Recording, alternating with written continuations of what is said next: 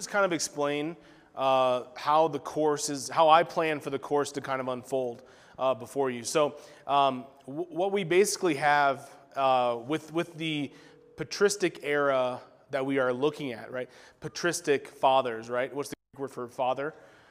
Patros, right? So that's where they get the patristic era from. So there's basically two periods of time uh, that, that make up the patristic era. The first period is what I'm going to call pre-Constantine, uh, where the church is um, in the Roman Empire, of course, and it's before Constantine comes to power, and they are um, assailed with a number of different persecutions from a number of different uh, emperors of Rome. And um, so that's, that's the first uh, period of time. The second period of time is what I'm going to call post-Constantine. So after Constantine comes to power, and if you don't, you know, if not super familiar with who Constantine is, we're going to talk about him a lot. Um, and post-Constantine to when Rome fell. So we're talking uh, uh, Rome was invaded and sacked in four ten A D. Uh, we'll go, and then we're, we made an exception to be able to talk about Gregory, because Gregory is not technically um, in the patristic era as he's in uh, the five hundreds, but you know, we won't hold that against him. Um, we decided to learn from him anyway. So uh, the way I want to lay out the class is I want to give you an overview of church history uh, post-apostolic, so after the apostles, all the way to the rise of Constantine, and then we're going to press pause on that, okay? And then we're going to rewind and go back and pick up guys who lived in this time. Okay? Does that make sense? And then we're going to re-pick up our overview, right? And go from uh, the, uh, the, the conquest of Constantine um, to uh, the fall of Rome. And then we will rewind and pick up guys who lived during that time. Okay? Does that make sense? So you can think of these overviews as the skeleton and the men that we pick up as the, the flesh on the skeletons. Does that make sense? Any questions about that? Any questions about anything I've said so far? Okay.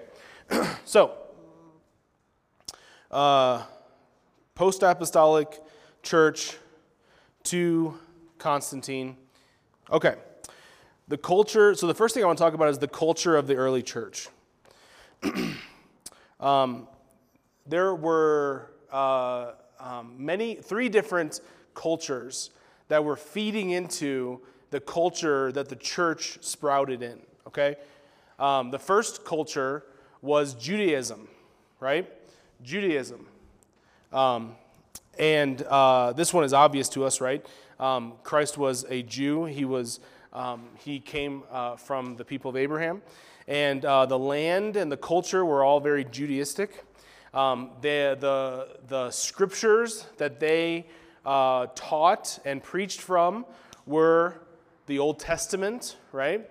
And um, so they were very, and they, they of course were uh, building off of the theology of the Old Testament, right? And they weren't trying to invent a new religion, so they're very Jewish.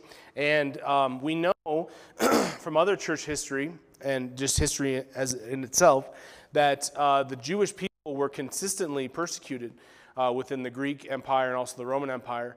And because of this persecution, they were sent out throughout the whole empire. They spread out from Israel, and they were sent out to uh, the nation. And what this did was it... Uh, Uh, removed them from their homeland, and so they began to forget Hebrew. They forget. They began to forget Hebrew. So what did that mean that they couldn't do? They couldn't read the Old Testament, right? So what did they do? They translated the Old Testament into Greek, and what do we call that? The Septuagint. Yeah. So the Septuagint, the, the rise of the Septuagint was a, a very important piece of church history that God inspired, not that he inspired the Septuagint, but that he moved this to happen, or sovereignly ordained this to happen uh, for the church to be able to just spread like wildfire into the Roman Empire, right? They, they knew Greek. The scriptures were in Greek now. They could learn them, Okay, that, that, that was just critical, right? Um, so the second uh, culture uh, that flows into this is Hellenistic culture, Greek culture, Greek philosophy, right? Uh, Greek philosophy was um, a, a, a work of trying to discover the truth and using many different methods. So when you would talk to a, a Greek philosopher, you would talk to uh, someone who was interested in Greek philosophy, they would be very keen and interested in hearing what you had to say and seeing if they could piece something from what you were saying into their own personal like philosophy, right? And when they heard of uh, the Christianity, right, the, the Messiah of Christ who uh, who fulfilled the Old Testament and who is setting up a kingdom, right, where uh, joy and peace and prosperity would come, uh, they were very interested in that, right? It, it hit them in a new way because of the spread of Hellenism uh, throughout the empire. Uh, Justo Gonzalez says this: the result in which some elements of Greek origin combine with other elements taken from conquered civilizations in various forms and degrees is known as Hellenism, right? So as the Greek Empire conquered and spread out, right, uh, the leader of the Greek Empire, his name was Alexander the Great, right? Um, he loved learning, and he did not think that the Greeks had all the answers. So when he would come into a town, he would learn the culture, learn the theology, and learn the philosophy of the town, and he would continue to incorporate this into what we call uh, Hellenism. Um, and this uh, was um, a key development for the culture of the early church. Uh, lastly, we have the Roman uh, culture, right? What did Rome, uh, what did Rome do, right? Well, Rome brought unparalleled peace to that part of the land. And when you have peace, you have time uh, to discuss things, right? And they also brought uh, very, they, their, their infrastructure was unparalleled at the time.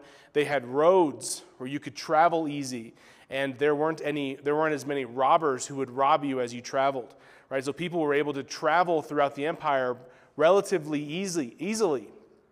And so what did that mean? Christians could take the gospel wherever they went, very easily, right? So it was all these things that God, in his sovereign ordination of history, uh, began to piece together to create what can be said to be a ripe uh, soil, a fertile soil for the church uh, to sprout and to grow.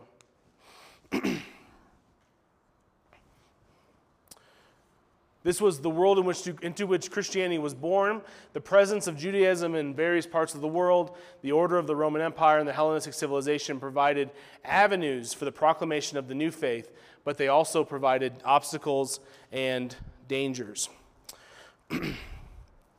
um, any thoughts on that? Questions?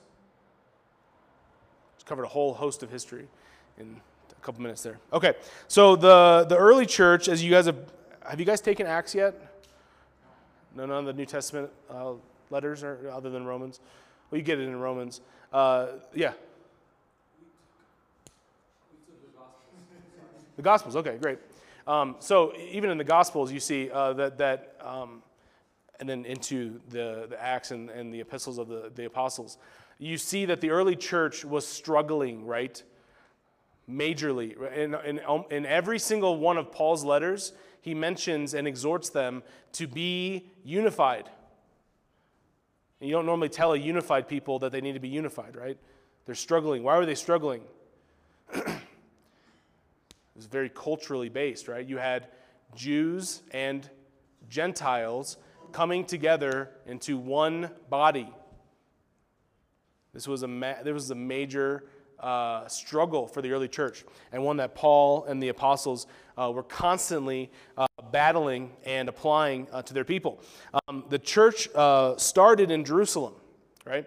Um, many of the first converts were Jewish, of course, as we know. um, and then after that, as you begin to read through Acts, you begin to see uh, Gentiles being converted into the church. And uh, in Acts eight, we have a detailed account of what very well could be the first Gentile convert. And who was that? You should, this is where you feel proud. The Ethiopian eunuch. Absolutely. The first on record, the first Gentile convert. There could have been some Gentile converts um, at Pentecost. Uh, they're not named or talked about in detail. So we're going to say that the first one was the Ethiopian eunuch, right? So you guys are the first breaking into of the Gentile nation, right? Uh, you should feel extremely proud of that. It's awesome. Um, so uh, he was the first Gentile convert. This was unheard of, right? This was a this was a world breaker for the church. That that that that it wasn't for the Jews only, but also for the Greeks, right? Also for the Gentiles that Paul is teaching in Romans and in Galatians, right? And um, after that, we see Acts ten, where Peter goes to the Roman centurion Cornelius, and then the, the Gentiles just begin to in, flood into the church like crazy, and the church uh, just begins to take off. And Paul goes on a missionary journey, several missionary journeys, and many people are being converted, and churches are popping up all over the empire, and it is just an absolutely incredible time. And you have normal people who have become Christians, who work jobs where they travel a lot, and they take their Christianity from place to place, and then we just start, we don't even know how some of these some of these churches have sprouted up. They just begin to sprout up all over the place. It's incredible. Um, a book that talks about that is Mission in the Early Church, which is on the bottom of this stack right here, and he talks about how the early church spread the gospel, and it is It's an excellent book. Okay, um, so it spread like wildfire, and uh, it was very inviting to the Hellenized environment that they could take on Christ without uh, submitting to the Jewish law, okay? Um, appreciating the Jewish law, but not submitting themselves to it. Um, and what, what came up as a need for the church, because of all of these converts that were flooding into the church, was a need to be able to teach these converts before they took on baptism, so they would know what they were getting into. And this is what we call the catechumenate, okay? Or the catechumens, right? You guys have a new membership class. Michael was talking about that, right? If you want to become a member, you take interviews and you, t you take classes, right? At our church, we have um, a membership class as well, where they come in and they meet the pastor, and they, uh, they learn the things of the church, and uh, they go through that. It's about six months.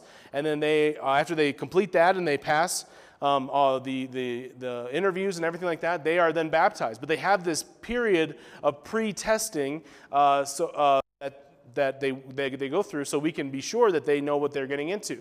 And that's what the early church had. And I'm going to write it so that you can, uh, so that you can see what, how it's spelled. It's called the cat, eh, q, men, eight. The catechumenate, okay? And someone who would be in that would be called a catechumen, okay? A catechumen, a student, a learner. Does that make sense? I'm sorry about my handwriting. It's not very good.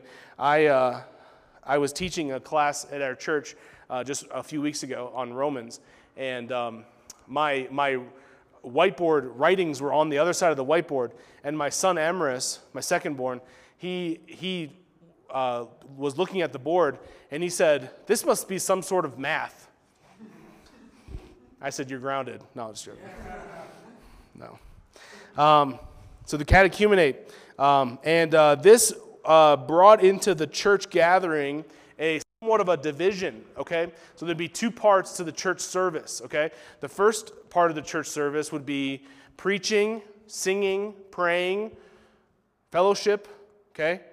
And then the catechumens and the visitors would be dismissed from the service so that the body could partake of the uh, Eucharist and then the love feast.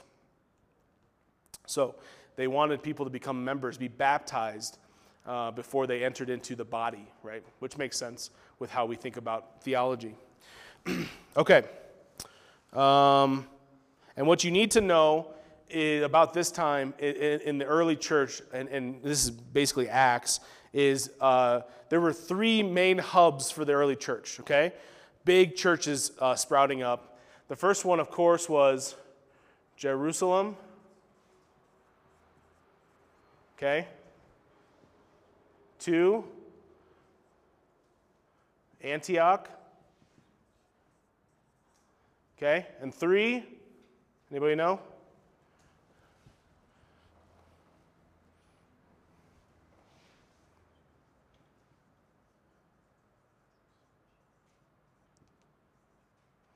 Alexandria, main hub,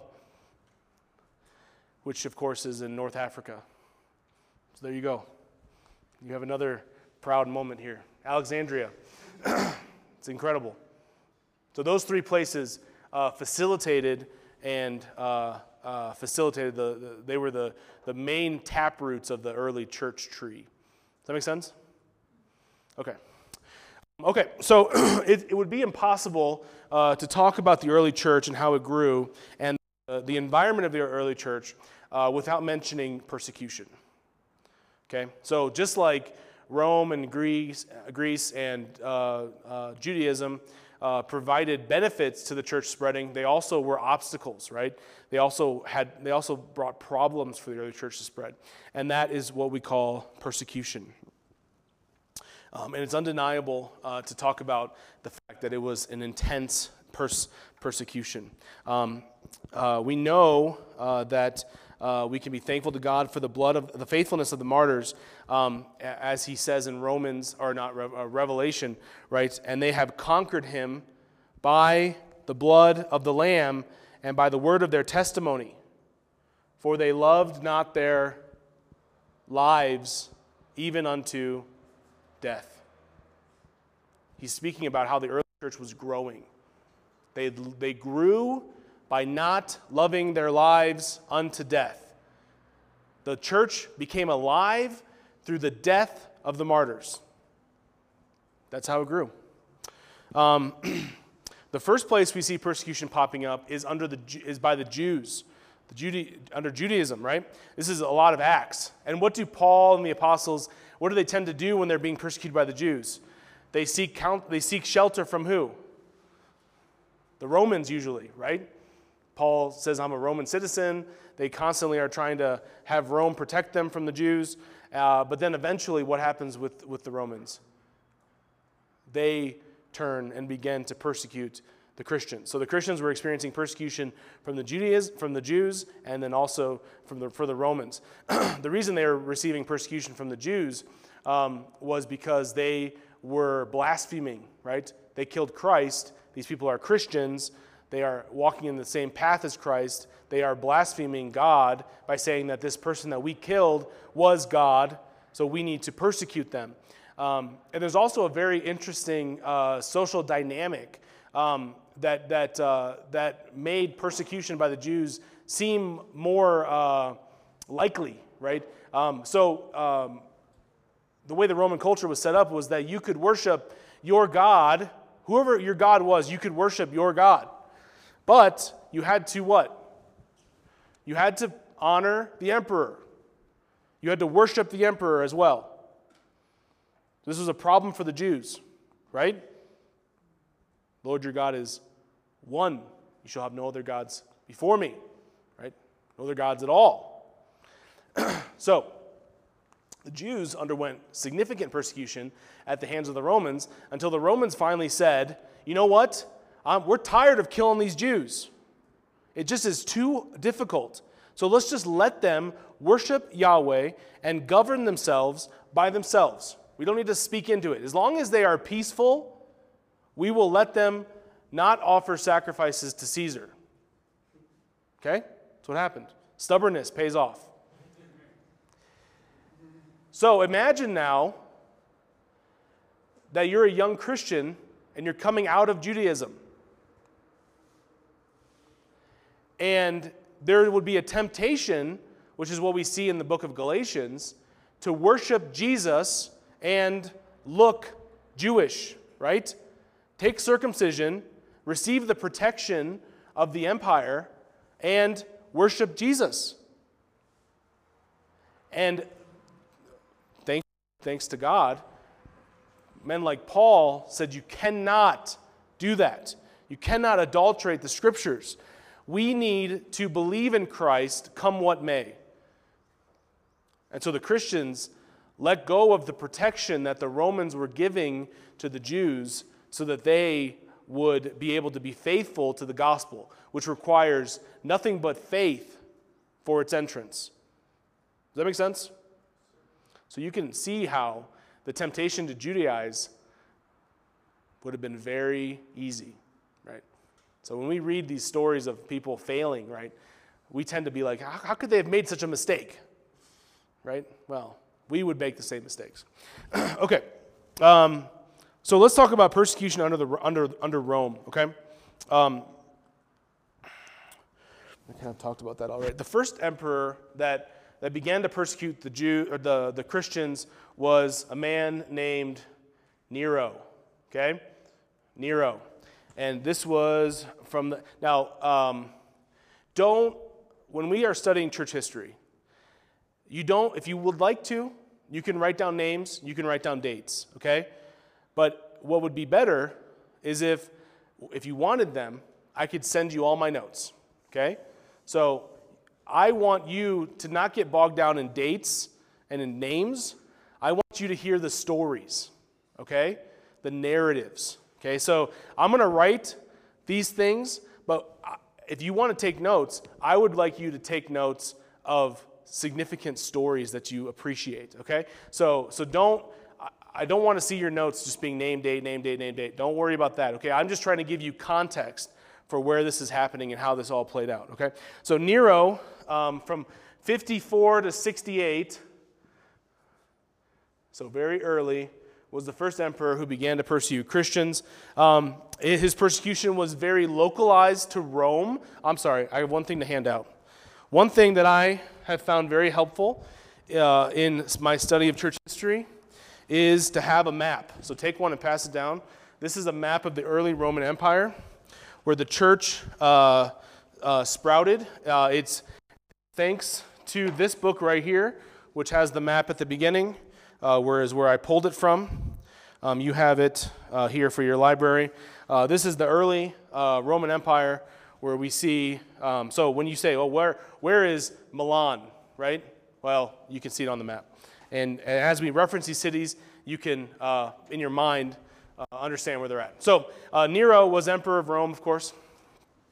He began uh, to persecute the Christians um, in Rome. And uh, the reason why he did um, was likely because he needed to, uh, he was not very well liked by his people because of some of the decisions that he made. So in some ways he needed uh, to develop a common enemy for all of them to hate, right? So he decided uh, to hate the Christians and try to unite the Roman people against the Christians, okay? So um, he, uh, he began uh, very much like any, any sort of emperor. And um, soon, rumors began to circulate that he was going crazy, okay? His, his mental, he was having a mental breakdown. And on June eighteenth, sixty-four A D, the fire of Rome broke out, okay? And luckily, luckily, the good, the good emperor uh, Nero was on the scene to help put the fire out. And what was very curious about the fire uh, was that after it was put out multiple times, it restarted a few days later. And what was also very curious about the fire was that there were major sections of Christian houses and Christian uh, or in Jewish houses that were not burned. So what did Nero do? The Christians have started this fire. He blamed the Christians for the fire.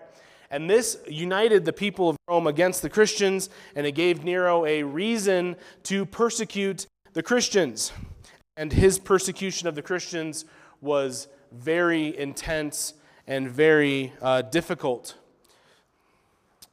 Um, before killing the Christians, uh, Nero used them to amuse people. Some were dressed in furs to be killed by dogs. Others were crucified. Still others were set on fire early in the night so that they might illuminate. Nero opened his own gardens for these shows, and in the circus he, had, he himself became a spectacle, for he mingled with the people dressed as a charioteer, or he rode around in his chariot. All of this aroused the mercy of the people, even against these culprits who deserved an exemplary punishment, for it was clear that they were not being destroyed for the common good, but rather to satisfy the cruelty of one person. And it's under the persecution of Nero that, uh, that Paul and Peter were likely killed, okay? Um, and it was uh, contained to Rome, of course, not the empire, but the city. And um, In sixty-eight, a rebellion broke out, and uh, Nero was killed in the rebellion. So the church, uh, the church uh, went through a time of peace after that. The next emperor that we see uh, uh, uh, persecuting the Christians is a man named Domitian. Do. Domitian. And he was from eighty-one to ninety-six. And this as well was localized to the city of Rome. Um, at first, he paid little attention to the Christians. Um, and uh, uh, what was a, a motivating factor for a lot of emperors uh, in persecuting the Christians was uh, they saw the spread of Christianity, and they loved Roman pagan culture. And they saw Christianity overtaking Roman pagan culture, uh, the gods and the, the, the pantheon, all that stuff. And they said, uh, no, no, no, Roman is pagan. Rome is pagan. So we will kill these Christians so that we can keep the pagan culture alive, right? So he wanted to return Rome uh, to its pagan roots, so he began uh, to kill Christians. And he also persecuted Jews. Um, he instituted a temple. Uh, he said, no longer will you pay your tithe to the temple, you'll pay it to Rome, right? Which is, you understand Jewish Hebrew, the, the Jewish scriptures, uh, they were not going to do that, right? So they were persecuted, killed. Um, and, uh, and it was under Domitian that the Christians were accused of a curious, uh, of a curious position, okay? They were accused of, you're going to think this is funny, atheism. What is atheism? Who's an atheist? Hmm? Yeah, Stephen Hawking. What does he believe? He believes that there is no God, right? So the Christians were atheists, they said. Yeah, and, and of course they were saying that they don't believe in the gods, right? They wouldn't, they wouldn't talk about the, the, the gods, the temples, all those things. So they said, these Christians are atheists. They don't believe in the gods, right? So the Domitian began to spread that rumor. and, uh, and because of that, uh, the Christians were persecuted uh, significantly. It's in Revelation seventeen six, where John sees the vision of, of someone persecuting the church. He says this, "And I saw the woman drunk with the blood of the saints, the blood of the martyrs of Jesus." It's very likely that John, depending on your eschatological persuasion, I know you're having eschatology in a few, uh, few weeks with Josh, um, it's likely that John was seeing a vision um, of Domitian, uh, the one persecuting the church at the time. Um, he had a lust for power and was seen uh, as a threat to a lot of people in Rome, and his enemies overtook him uh, and killed him in uh, ninety-six. And uh, the Christians experienced a time of peace after that. Yeah, somewhat. Yeah, somewhat. Uh, not the Jew. The Jews weren't always like the Jews under Nero weren't persecuted as much. Um, uh, it was mostly the Christians, uh, but it was with Domitian that they that he persecuted them uh, mainly because he wanted their money. He they were paying taxes to the temple, and he wanted them to pay it to Rome, right? And they said, "We're not going to do that." Then he killed them. So. Um, But, but they were seen as outsiders for sure. So one of the things that a lot, a lot of the early apologists of the church, like Justin Martyr, um, are going to argue is that we are not Jewish. And a lot of the Jews were arguing that they are not Jewish either, right? Um, Justin ha has a writing um, called on A Dialogue with Trypho, who's a Jewish rabbi. And in that writing, it's a conversation between him and this man named Trypho. And uh, he shows that Jews and Christians are not the same because the even though they, they both affirm the Old Testament, um, they do not see Jesus they, they do not see Jesus as the Messiah. That's where they depart. These are localized to Rome. Okay, we hadn't seen a empire-wide persecution yet until um, we see Emperor Trajan. Okay, Trajan. Okay, and Emperor Trajan uh, changed how Christians were persecuted. Um, he was from ninety-eight to one seventeen. And what happened with Trajan was he had a, uh, a under-ruler, right, uh, who his name was uh, Pliny. Pliny. And Pliny was a ruler in the Roman Empire, and he noticed uh, the rise of Christians and, and more and more Christians being converted out of paganism. And uh, uh, he was a ruler in Bithynia. And uh, he, he said, no, I don't know if this is good for the Roman Empire for all of these people to be uh, converting from paganism to Christianity. Uh, so we need uh, to figure out what to do with these Christians, right? So what he began to do is he began to bring them before, uh, when they would be accused of being a Christian, he would bring them uh, before uh, himself, and he would ask them, are you a Christian? And they would say, yes. And then he would say, Um, okay, I want you uh, to do something, okay? I want you uh, to pray to the gods. And I want you to burn incense before the image of the emperor. And I want you to curse Christ, okay? So pray to the gods, worship the, empire, the emperor, and curse Christ. And the Christians said, no, we can't do that. And so then he said, I will kill you if you do not do that. And they said, you have to do what you have to do, but we will not do that. And so he began killing Christians.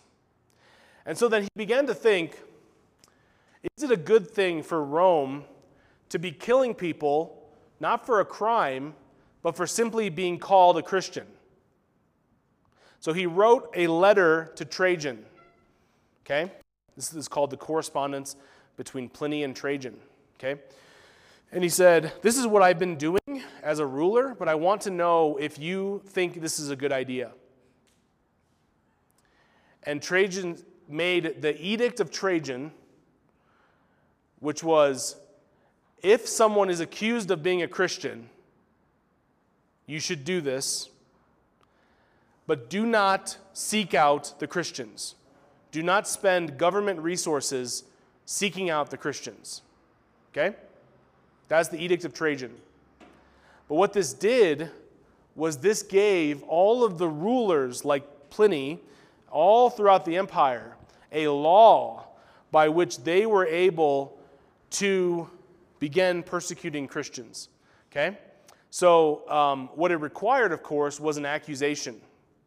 Someone in the town would have to accuse you of being a Christian, and then you would be brought before the magistrate, and they would ask you, are you a Christian? And then if you refused to do the things that they told you to do, you would then be killed as a Christian. Does that make sense? So it's a little bit different than the way Nero and Domitian persecuted the Christians.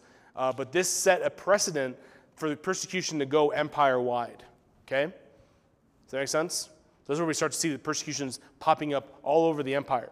And of course, it wasn't all at once. There'd be a, a rising up here. There'd be a rising up here. You know, it would kind of go back and forth here and there. And um, it gave some significant power to your pagan neighbors uh, to accuse you of being a Christian. This is where, um, you know, it would be very hard to witness, right? Where you, this is really where the catechumen came in uh, because they wanted to make sure that there wasn't someone trying to infiltrate the church to begin accusing people. Uh, so they began testing them, right? Um, okay.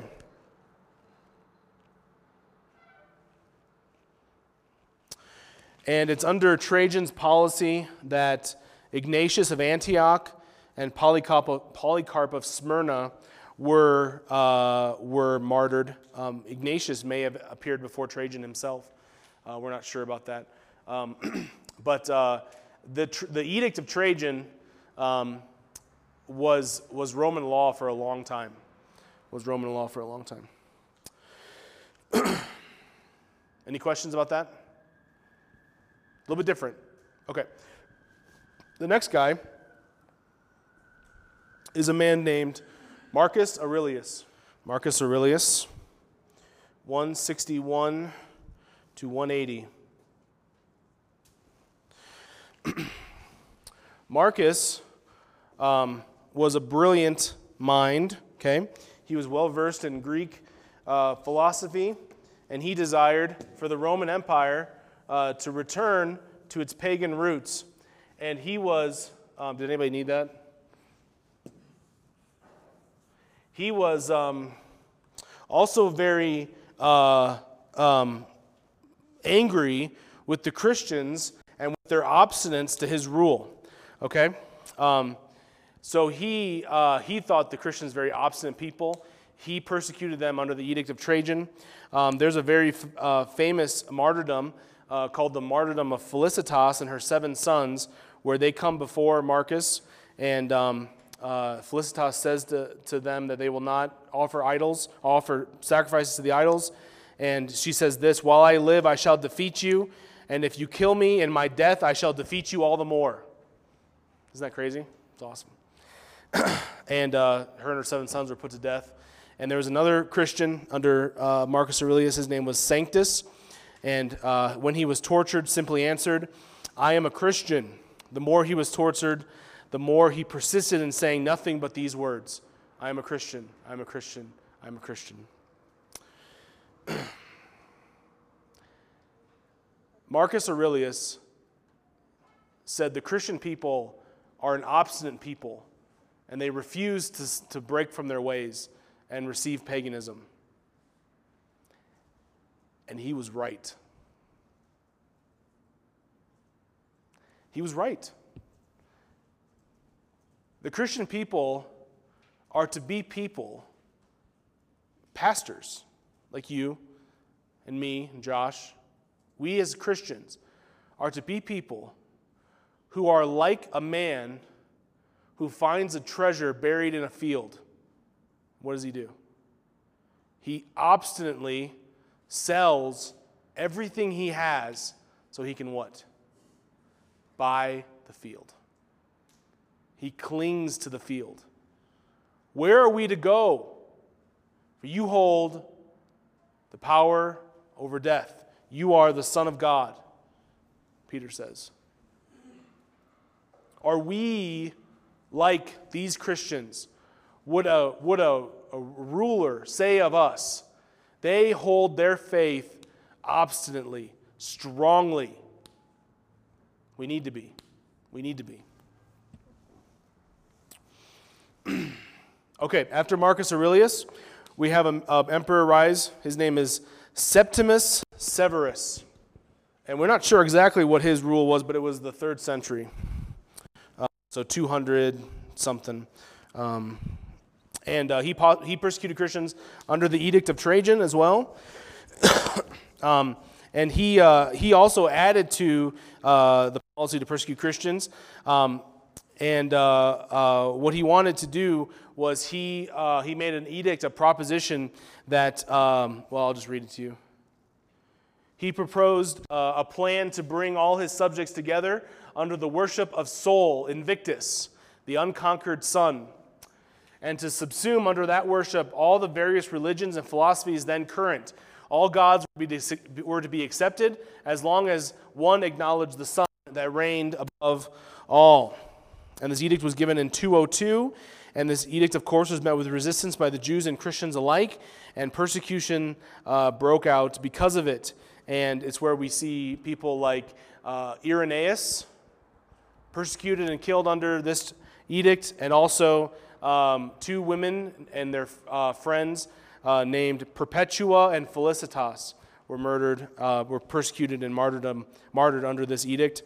Um, and uh, despite the persecution, and we're going to actually look at both of those uh, people, uh, Irenaeus and Perpetua and Felicitas, and it was uh, we'll see this very fact that it was under this intense persecution by the Roman Empire that the church began to grow rapidly.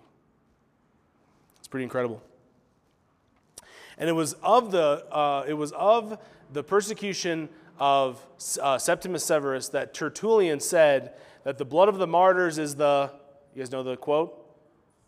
Seed of the church. The blood of the martyrs is the seed of the church.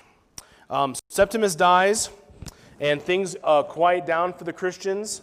Um, that is until the next em emperor comes uh, who persecutes them, and his name is Decius. So I should make a note that in between all these emperors, there are other emperors. Okay, this is not a running line, of course, uh, but those emperors were not as adamant in their persecution of the Christians, okay, if they persecuted them at all. Decius, two forty-nine to two fifty-one, didn't last long. Uh, similar to Septimus Severus, Decius was a Roman of the old order. He wanted them to return to their roots in an effort to address a number of the problems facing the empire. The Jews and the Christians stood as obstacles to this, and they were persecuted. Um, he, he saw the failure of Septimus Severus, uh, that when, when Septimus killed the Christians, the church grew. So Decius decided to do something different. He was not going to kill the Christians. He wanted them to apostatize. He wanted them to leave the faith. So he would torture them. And he imposed a rule that all people were to um, uh, uh, were to offer a sacrifice to the idols, and if you would not do that, you would be tortured, and then you would be released. And if you did do it, you would receive a certificate that says, I offered an idol to the, or I offered a sacrifice to the idols, and then you would be good. Okay? To, to live in the Roman Empire. Well, this had a different effect upon the church. Okay? There were many who said that we will not offer the sacrifice. And so they were tortured. And these people were then referred to not as martyrs, because they were not killed, they were referred to as confessors. Confessors. So they confessed the faith in, in the face of persecution, in the face of torture, and they did not yield. Okay? That was one group of Christians. There's another group of Christians who will be known as, known as the lapsed. The lapsed. And what these people did, they did a number of different things.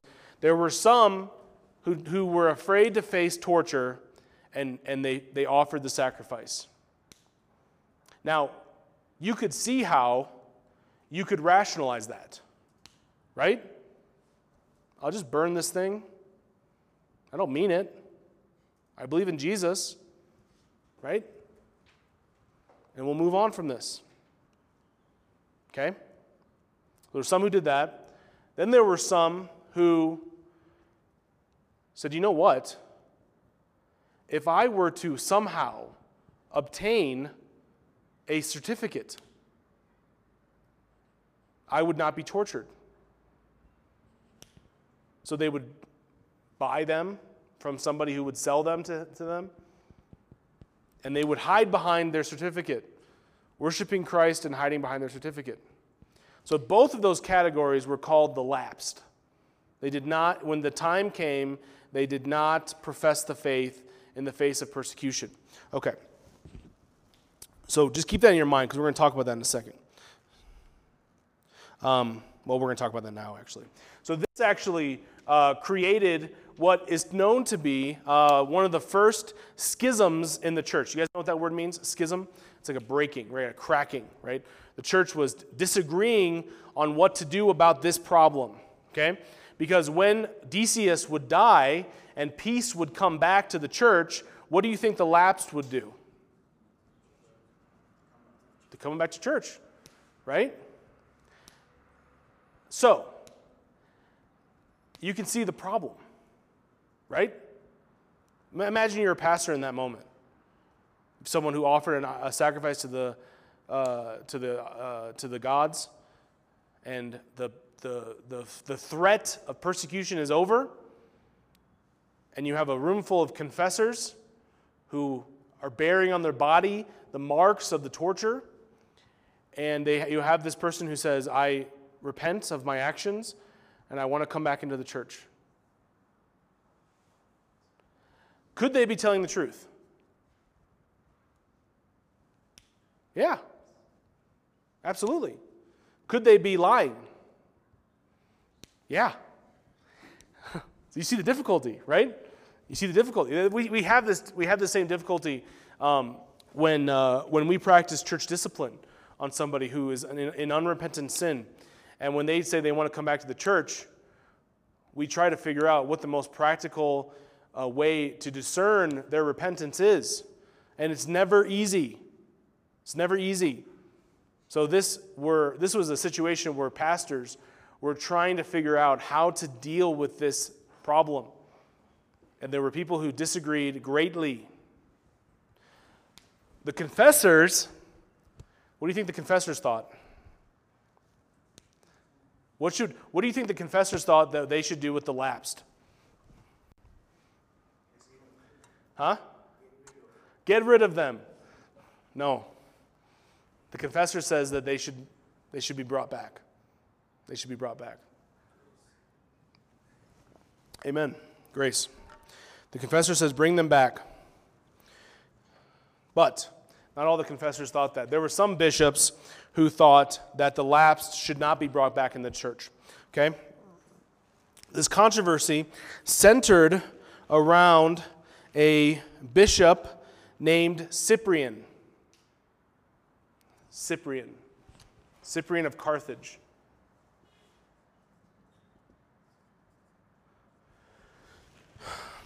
And persecution broke out in Carthage, and Cyprian, at the behest of his congregation, left Carthage and came back when the persecution died down. Now, before we judge Cyprian too harshly, you have to know that he later suffered martyrdom. So it's my belief that his intentions for leaving Carthage were, at that time, were good. But there's a lot of debate on that, okay? Uh, but, but he did suffer a martyr's death later in his life. Um, so he left the church, and they were trying to figure out what to do with these lapsed. When he came back, was he bishop again? Or was he not? Was there somebody else? This is a big question, okay? And, uh, and, and eventually, the bishops of the church adopted this policy, okay?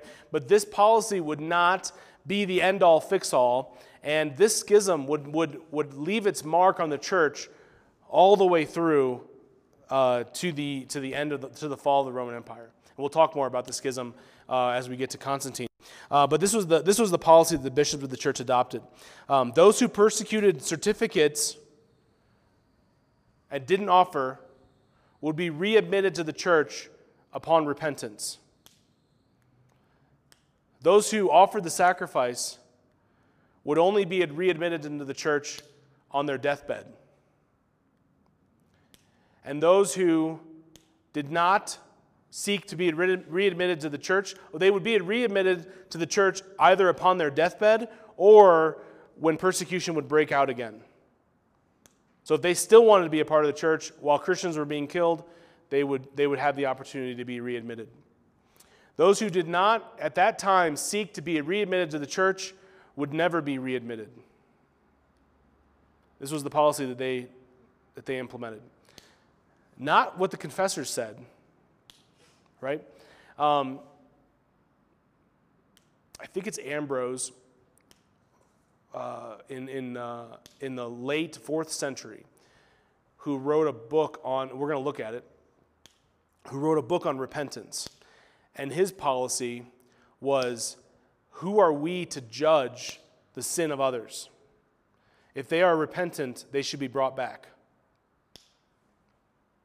So eventually the church uh, adopted the policy of the confessors, but it wasn't at, it wasn't at first. Any thoughts or questions on that?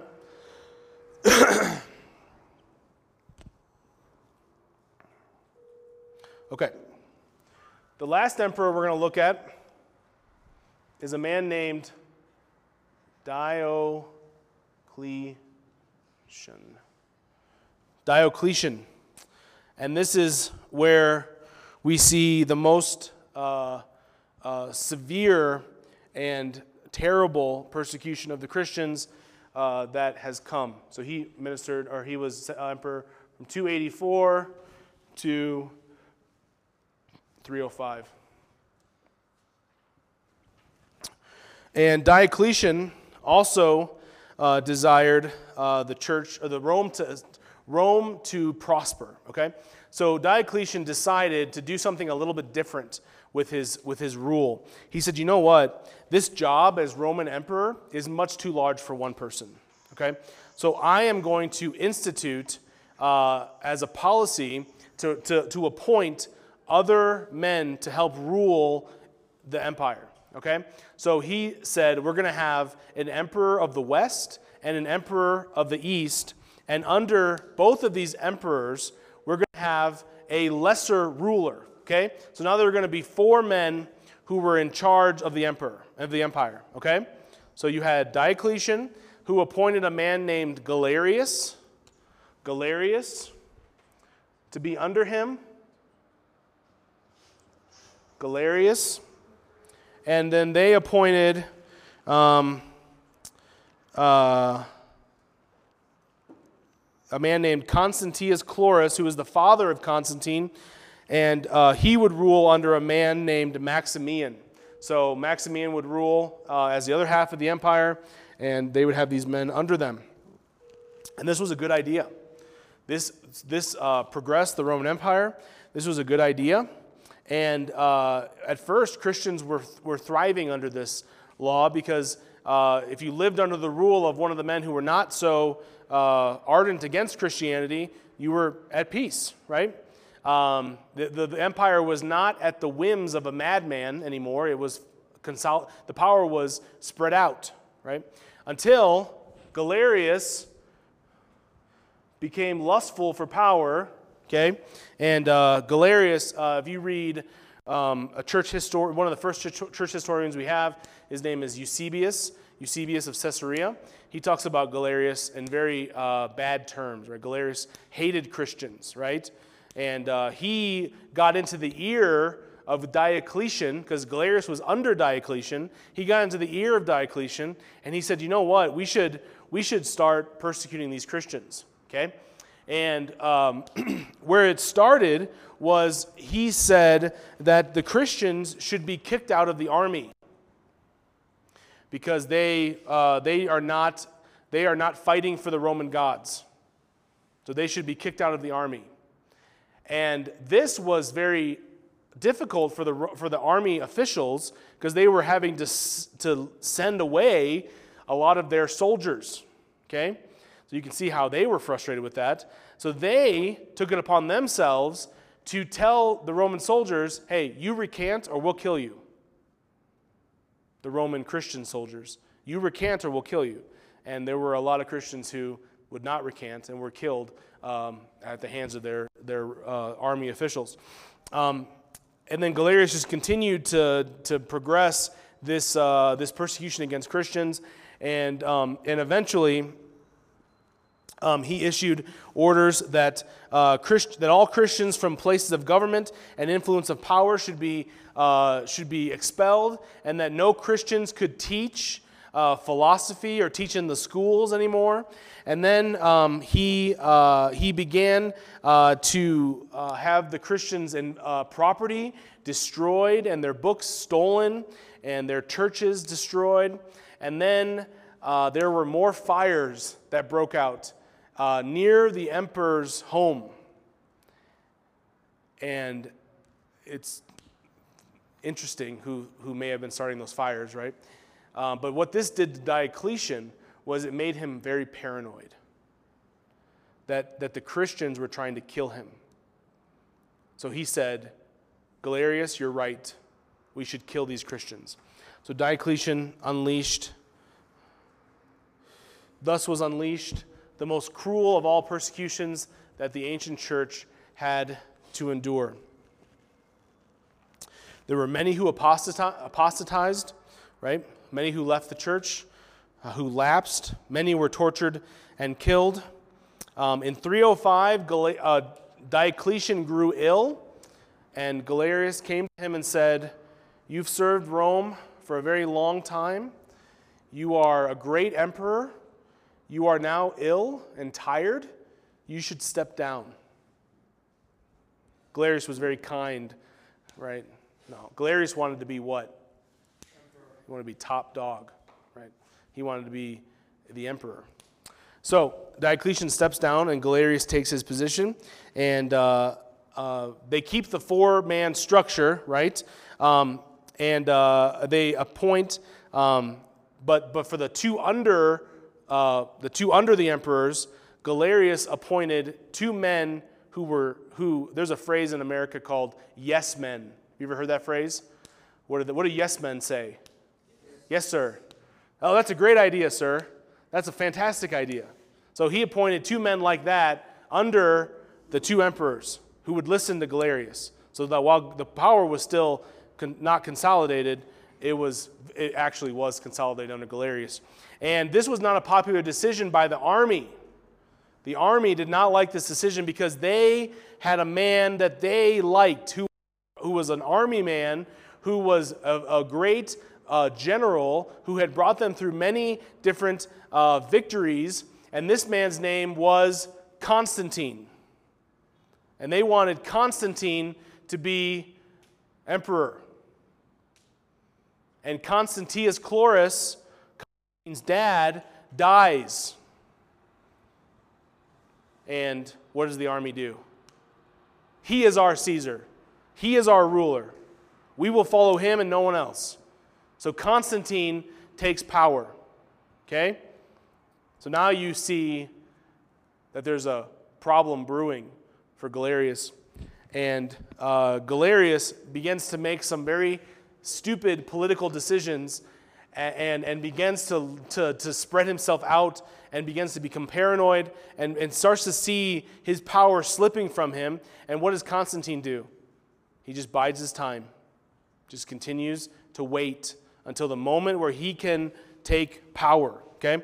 And um, Galerius uh, becomes very sick, and, uh, and, and, and, and in an unprecedented move, uh, decides that the persecution of Christians should stop. And he says that we shall no longer persecute Christians, but they are ordered to pray to their God for the safety and the security of the empire. It's interesting, right? Um, it was a desperate move. He was uh, probably growing in unpopularity. He needed some sort of uh, last-ditch effort to, to retain hold of the power, and so he does this. Five days later, Galerius dies of the sickness, they think. And that is when um, the empire then is divided into four.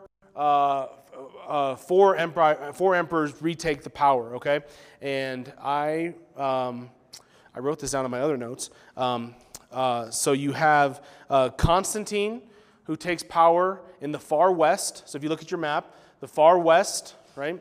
Then you have. Um, uh, uh, okay, so you have Constantine in the far west. You have Max Tentius in the Middle West. He was one of the under-rulers with Galerius. You have Licinius in the Middle East of the empire. And then you have Maximianus in the Far East. Don't worry about these names. They're not very important, okay? But just know that there was divided into four men like this. And uh, Max Tentius was the scapegoat. He was the one that followed Galerius and brought us into this mess. He was the one who was the problem of Rome.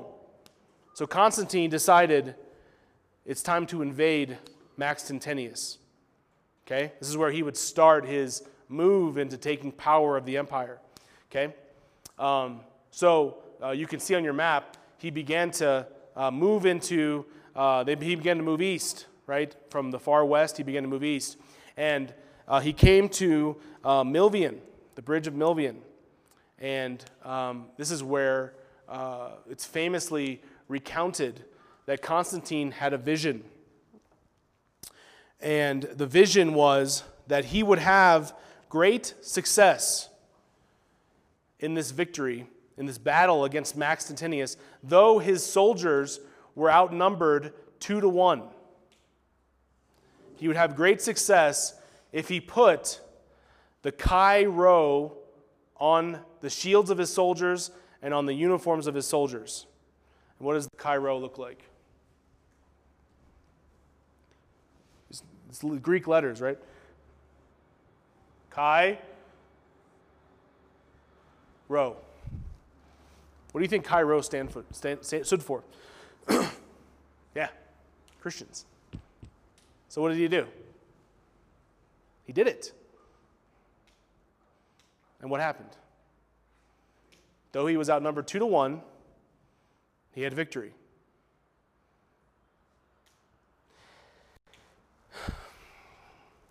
And conquered Maxentius. Maxentius abdicated his position, and Constantine took great power over half of the empire. Right, so you had Constantine in the West Empire, and then you had uh, Licinius and Maximian in the East. So Constantine was uh, was was consolidating his power as empire, as the emperor. Um, and he reached an agreement with Licinius called the Edict of Milan in three thirteen. And what did this edict say? Christians are no longer to be persecuted. He attributed the victory of the Milvian Bridge to God, Christian, the Christian God, giving him victory. So this opened up Constantine to the truth of Christianity. And he made the Edict of Milan with Licinius that throughout the whole empire, Christians were no longer to be persecuted. And this was a new age of the church. This was a drastic change that would affect the church in many ways. And it is said that even we still live feeling the effects of the age of Constantine. And it's true. Um, Constantine is a very controversial figure. There are a lot of good writers who say that he was not a true Christian. There are even more, or not, maybe not more, but a lot more, a lot others who say that he was. And though he had his faults, here we see the conversion of the emperor. Would you imagine the, the change that that took place? So we're going to talk more about Constantine and his, uh, his rise to power and his influence and what he did in the empire. Um, in the next, when we talk, when we go through the skeleton again. Um, so, but we'll leave it at that. Any thoughts or questions on Constantine or any of this, any of the emperors that persecuted the church? Here we're, have, we're, leaving, we're leaving the time of persecution and we're entering a brand new time in the church. Yeah, so in accepting them back, were they, were they going against the saying of, oh, is it in First Timothy, Paul says that about Christ? If we deny him in front of men, he will deny us. Um, uh, they would stress the power of God's forgiveness over the power of our sin. They would say that we spent our whole lives denying Christ, and then when we believed in him, we still in some ways deny Christ. Um, but yeah, there's a reason why this split the church, uh, is because it's a very difficult, uh, very difficult Um, uh, truth, and and honestly, the re, the the truth of it probably lies somewhere in the middle, right?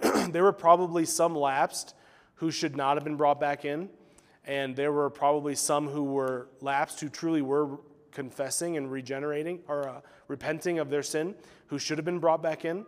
Um, and as you pastor and you have these, you will have these uh, these types of things come up. Where, where the church will discipline somebody and they will, what we hope, repent, uh, or they will say they repent, and then you have to go into your leadership and try to determine if, if they should be brought back or not. Um, so yeah, so it's, I guess it's kind of a non-answer, but it's, uh, it's very difficult. And, uh, and I think you just have to look for fruit of repentance. What was probably helpful was, what was probably more helpful was some sort of policy that that uh, that was more open-ended for for case-by-case situations uh, to be to be determined if repentance was true. Because if someone's not truly repenting and they're not truly changing their life away from the sin that they were committing, they should not be brought back into the church until Paul says uh, their flesh is destroyed by Satan in First Corinthians. So for the sake of the church and for the sake of them. Okay, we're going to take um, a short break. The question that we're going to ask when we come back is, how did the church survive the torrent of persecution? I mean, think about that. Look, about, look at these names. How did they possibly can stay unified and multiply? And how did they face the, their enemies? And how did they emerge victorious uh, um, in spite of the many deaths that we saw? What was, what was church like in the time of persecution? That's what we're going to look at when we come back.